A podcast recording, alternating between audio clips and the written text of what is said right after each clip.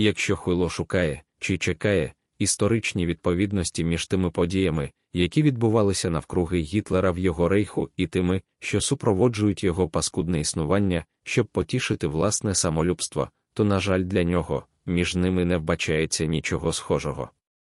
Тому що Гітлер починав свій рух в історію з переможної ходи і великих політичних союзів, а цьому одразу дали пізди, продовжують давати не зупиняючись, а союзи відбуваються хіба що з іноземними бомжами.